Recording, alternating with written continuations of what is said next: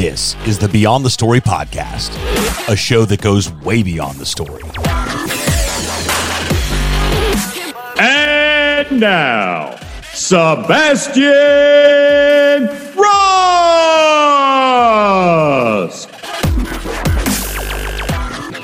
Antonio and Landon, welcome to the show.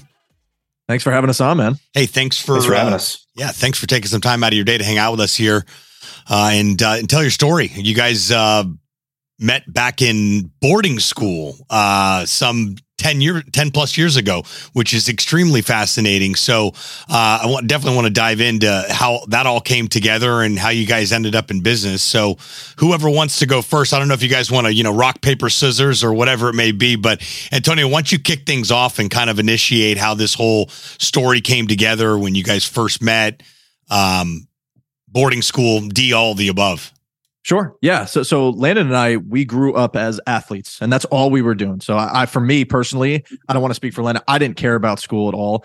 I got good grades, but really sports and specifically baseball was it for me. And so fast forward to junior year of high school, where Landon is initially from Delaware. I'm from New York. We both got uh asked to play our specific sports at this boarding school in North Carolina. Very small boarding school, graduated with 40 kids. And he played football, I'd played baseball, but over time, Landon convinced me to play on the football team. Now, a little background on me I am slow, like slow to the point where I run like a 5 5 40 yard dash. And for those of you that don't know sports, that is horrifically slow. Turns out that just because Landon and I had such a great off the field connection, I became his number one receiver. Ultimately, he got a Division two full ride scholarship to go play ball at um, Shippensburg University. I take complete ownership for that. I, I'll take the the the pride there. But yeah, fast forward a little bit. We both went to college to play our prospective sports, and for four years we we continued to crush it. For me personally, I was meant to go play in the MLB. Um, went to go play in the uh, uh, rise the ranks through the minor leagues and was told by teams that I was going to get drafted and didn't end up getting drafted. And for me, I fell flat on my face because I had no backup plan. So everything for me was baseball, and that was it. There was that was plan A, B, and C. And so I'll let Landon talk a little bit about his experience there, and then we could dive a little bit deeper into how we got into business together. Well, I apologize to the audience for the the, the shitty audio on my end. Uh, I'm glad Antonio kicked us off, just because uh, of the of the short mic he's got going on over there. But uh, yeah, I mean, you couldn't have said it better as far as the timeline goes. Antonio and I both played college sports. Uh, both of our careers kind of ended abruptly. Mine ended with a knee injury, like your cliche blew my knee out type of type of situation. Uh, I dabbled in the coaching space for a year. I considered being a college coach. I did coach for a season um, at the Division two level, and kind of immediately realized like that, that I think that my football career had kind of come to a dead end, and and immediately pivoted into another space. Um, and and so Antonio and I both kind of our athletic careers came to a close around the same time. We ended up in the same, you know, financial services corporate world. We knew that we were in a good industry, but on the wrong teams, and that's kind of where uh, I guess we collaborated and, and, and, went into business together about five years ago, um, and haven't haven't looked back since. So. So you guys kind of made a decision. Listen, sports career's over. It was going to eventually end anyway, right? There's only, I mean, there's a shelf life to being a professional athlete, unless you know it's some rare, you know, rare occurrence on there, but I guess sooner rather than later, right? I mean, it sucks that you got injured and you didn't fulfill your sports dream, but he ended up on a different path, which ended up, you know, you guys ended up in, in business. So let's back up. You, you, you guys, so you guys got recruited to a boarding school. So it wasn't because your parents didn't want to deal with you. You got recruited to the, it was a little bit of that. So you got recruited to the boarding school to play ball. Is that how that worked? Okay, cool. And then, uh, so when did the realization come about? We're like, hey, maybe we should put a deal together. Or you guys have just been buddies ever since. Yeah, so we stayed in t- in contact, and for me, it was a lot tougher to hang up the cleats because I still I felt like I had a lot left on the table in baseball. My career ended relatively abruptly, and I had some uh, opportunities to play professional baseball, and I was just like, you know what, the, these professional opportunities that are outside of the path to the major leagues are just it's all a dead end. And that was the real first time that I've ever hit adversity in my life. I always say, my growing up, my only problem is that I had no problems. Grew up in Long Island, New York, super upper middle class, got anything I ever wanted. Super thankful to my parents for that, but also it was a detriment because I never had to work. Uh, not that I didn't have to work hard for anything, but I never had to experience true adversity because I always got everything that I wanted. So when baseball ended, that was the first true point of like falling flat on my face. And so fast forward six to eight months of just massive depression, drugs, alcohol, going back to my ex girlfriend, which is way worse than drugs and alcohol. Um, you know, we we end up continuing to stay in touch. Landon and I, he started his career a little bit earlier than I did, and then I got into the career, and we started just having proactive conversations about, hey, what's working for you, all these different things. Over time, we are like, hey, let's start a podcast. And we were like, we didn't know what we wanted to do initially. We are like, oh, let's use the Anchor app. And then on our drive to work, we can just film a podcast. And over time, Landon was like, dude, we're 23 years old at the time. Like, who the fuck wants to listen to anything that we have to say um, in terms of success because we have $50 to our name? Right. So we really started to figure out, okay, how are we going to go about making this podcast and we started to leverage other people to come onto our podcast that were already successful and we started living vicariously through them. So we started really creating this interview based model. What that ended up doing though was over time as we became more valuable by applying a lot of the things that we were learning from these folks we were able to craft a, a valuable enough value proposition to these folks offline to over time tap into their networks and continue to grow our podcast but also our business at the same time I love that. I mean, that's what we teach here at the podcast launch lab is, you know, who can you get in front of to have a conversation with, but also build a relationship with and in turn do business with. So I love how that, uh, how you guys made a decision to do that kind of out of the gates. I mean, that was one of the first things you guys decided to do marketing wise, which is fantastic. So what's the business all about? What do you guys do? What problems do you solve? What's it all about? Tony, I'll let you rock, man. You got the better mic. sure, sure. Yeah. So initially, we started in the financial services world where traditional wealth management, if you had a pulse, you could become a client.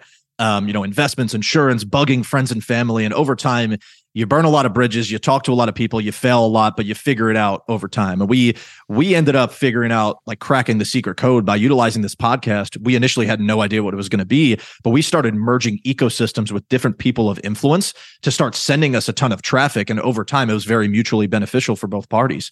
So that really started to accelerate things. But we started to realize that, okay, the first problem you have to solve when you're in financial services is trying to get people on your calendar. Once you solve that problem, then it's like, how do I get my time back? Because now I'm making money, but I have no time.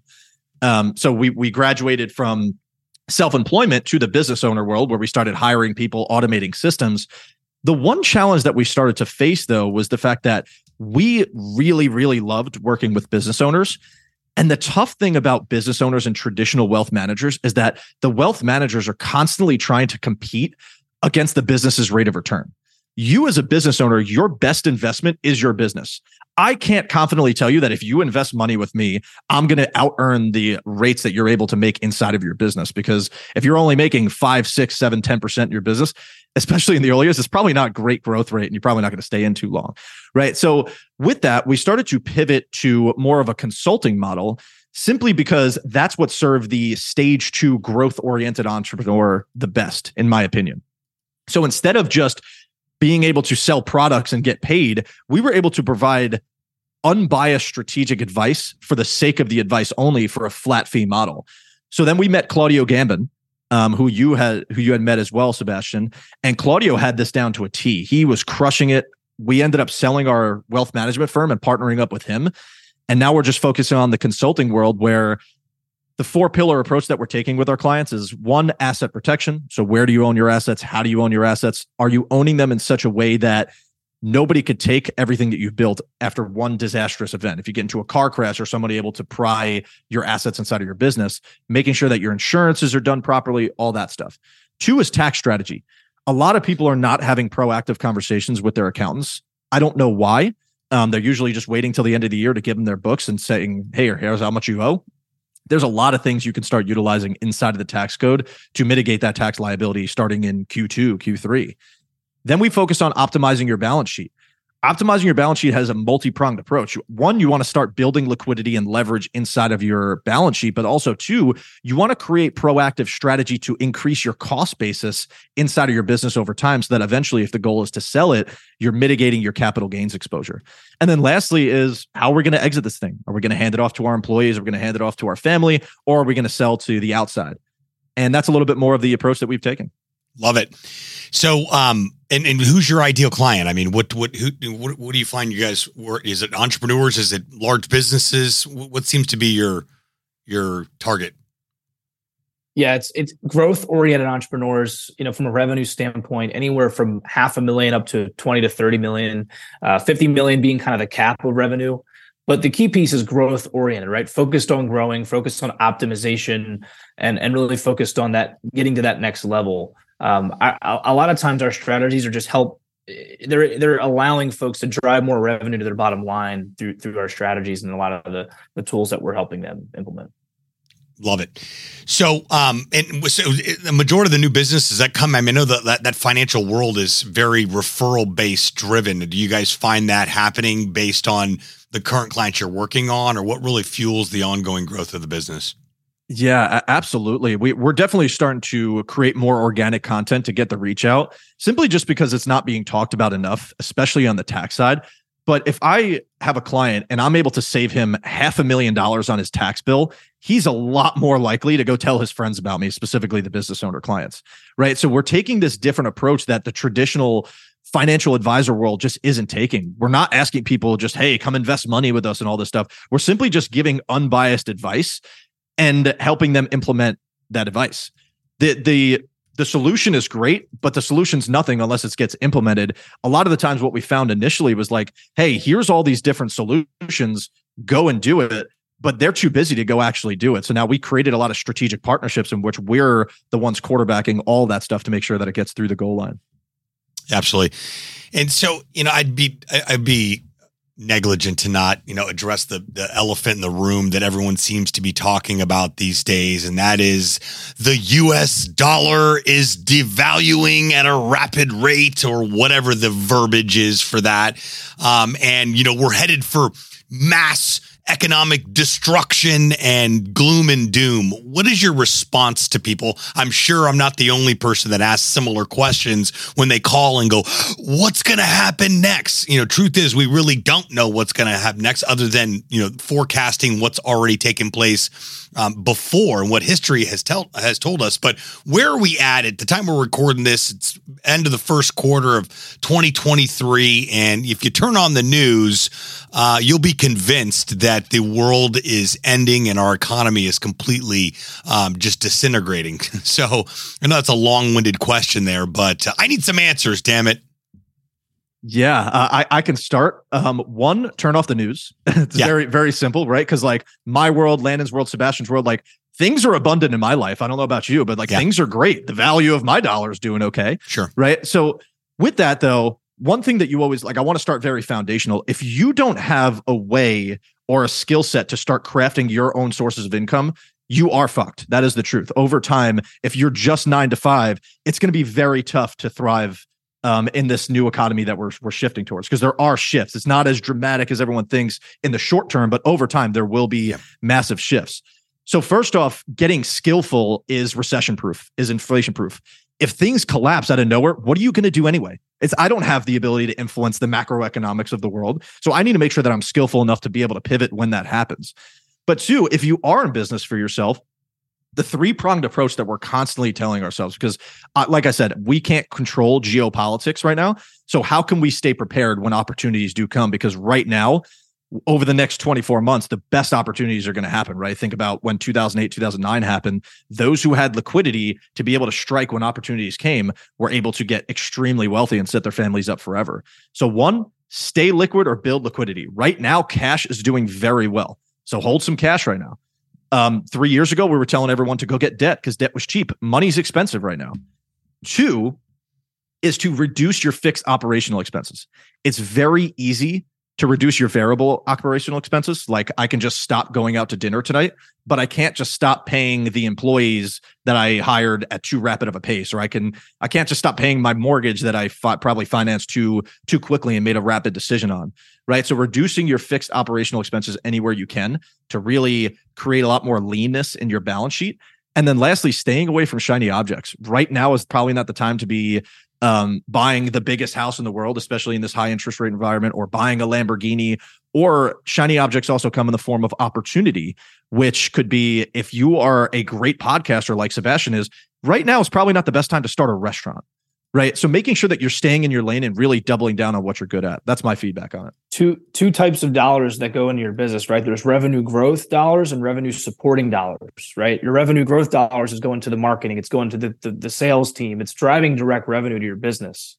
And you have your revenue supporting dollars, which is kind of like the back office, logistical, operational, back, you know, background type of things that ultimately allow your revenue growth, your growth dollars to really drive value to your to, to the marketplace. Anything outside of revenue growth dollars and revenue supporting dollars needs to go. Right. So staying in your lane, staying vertical, double down, doubling down on your business, which is your best investment, uh, being super efficient and really trimming the fat on on some of that opex is is really like what we find. And like to be more direct to, to your question as well, like the US dollar is actually from a like from a tangible when you actually analyze it from an economic standpoint is not weak. It's very it's fairly strong but the sentiment in the in our media right now is is looking at it in a weak light. And so what we will find over over the years our dollar will continue to weaken simply just due to kind of the manifestation of things that are going on globally.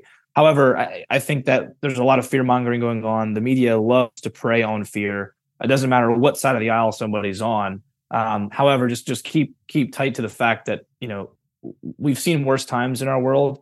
I guess that's debatable, but in general, we have been through tough times, and, and our economy will continue to prevail when you zoom out over the long haul. Um, will the U.S. be the number one dominant economic superpower ten years from now, five years from now? Maybe not, right? But but in general, I think we'll we'll come out on the other side doing just fine. Love it. Yeah, I'm going to stop watching Tucker Carlson. So um, that's it. well, you can't you can't watch him anymore. You missed the joke. Just, you, you, you, just missed the joke, Tony. Welcome back it. to the party, buddy. Sorry. Right, welcome, right. welcome back. welcome back to the party. Uh, well, that's that is refreshing. I know. I constantly. I mean, my mother's the you know she thinks Lester Holt runs the world, and uh, she's constantly going. Well, you, you see what they're you know she's always got the most recent whatever they're talking about on the news, and then she's texting me about it. Um, and uh, you know it's you know don't buy crypto because I I heard this one story. So it's interesting. So speaking of crypto, uh, let, let's touch on that real quick. How is that working into the equation in the whole financial world? Excuse me. Don't mind me over here. The whole the whole financial aspect and landscape of things. What are, what are your thoughts on it?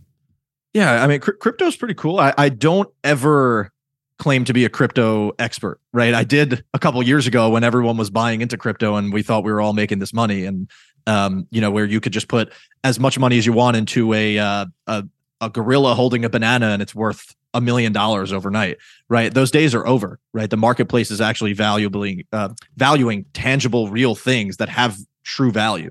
So I'm not telling you to not buy Bitcoin, but I'm also telling you to not put 50% of your life into Bitcoin at the same time, right? Over time we're probably going to see ourselves uh, you know transition to this centralized base currency. What that looks like it's probably going to have to be centralized run with regulation through governments and all that stuff. Um, other than that i don't really know what like i don't want to speculate on it. Right now is not the time to be speculating on all these micro cap coins. If you want some exposure to bitcoin great. Um, don't throw every single dollar that you own in there and don't listen to all the fear mongering of saying, "Oh, the dollar's going to crash overnight." You ha- that's why you have to buy Bitcoin. There's usually if you follow the money and you follow the incentive of why a lot of people are saying things, you'll start to understand why they're actually saying those things. Yeah, absolutely. Um, I went ahead and liquidated all of my uh, all of my crypto. Uh, I went all in with XRP. That's another completely different conversation. But the lawsuit, you know, the lawsuit, they're, yeah. they're having the lawsuit. They're going to make it a, a, billion dollars. Yeah, it is. I mean, I'm I'm banking on it. I'm sitting here waiting for that thing to settle. It's been I've been waiting about a year now. Yeah. It's going to be any day now. I'm, I'm told. But I had some some financial guys that are in a master that are in my mastermind group. Um, say they were, you know, they were heavily vested in, in XRP. Um, and I didn't even know what it was. It didn't even make sense at all on there. So, uh, it, will be interesting to see how it, uh, how it pans out.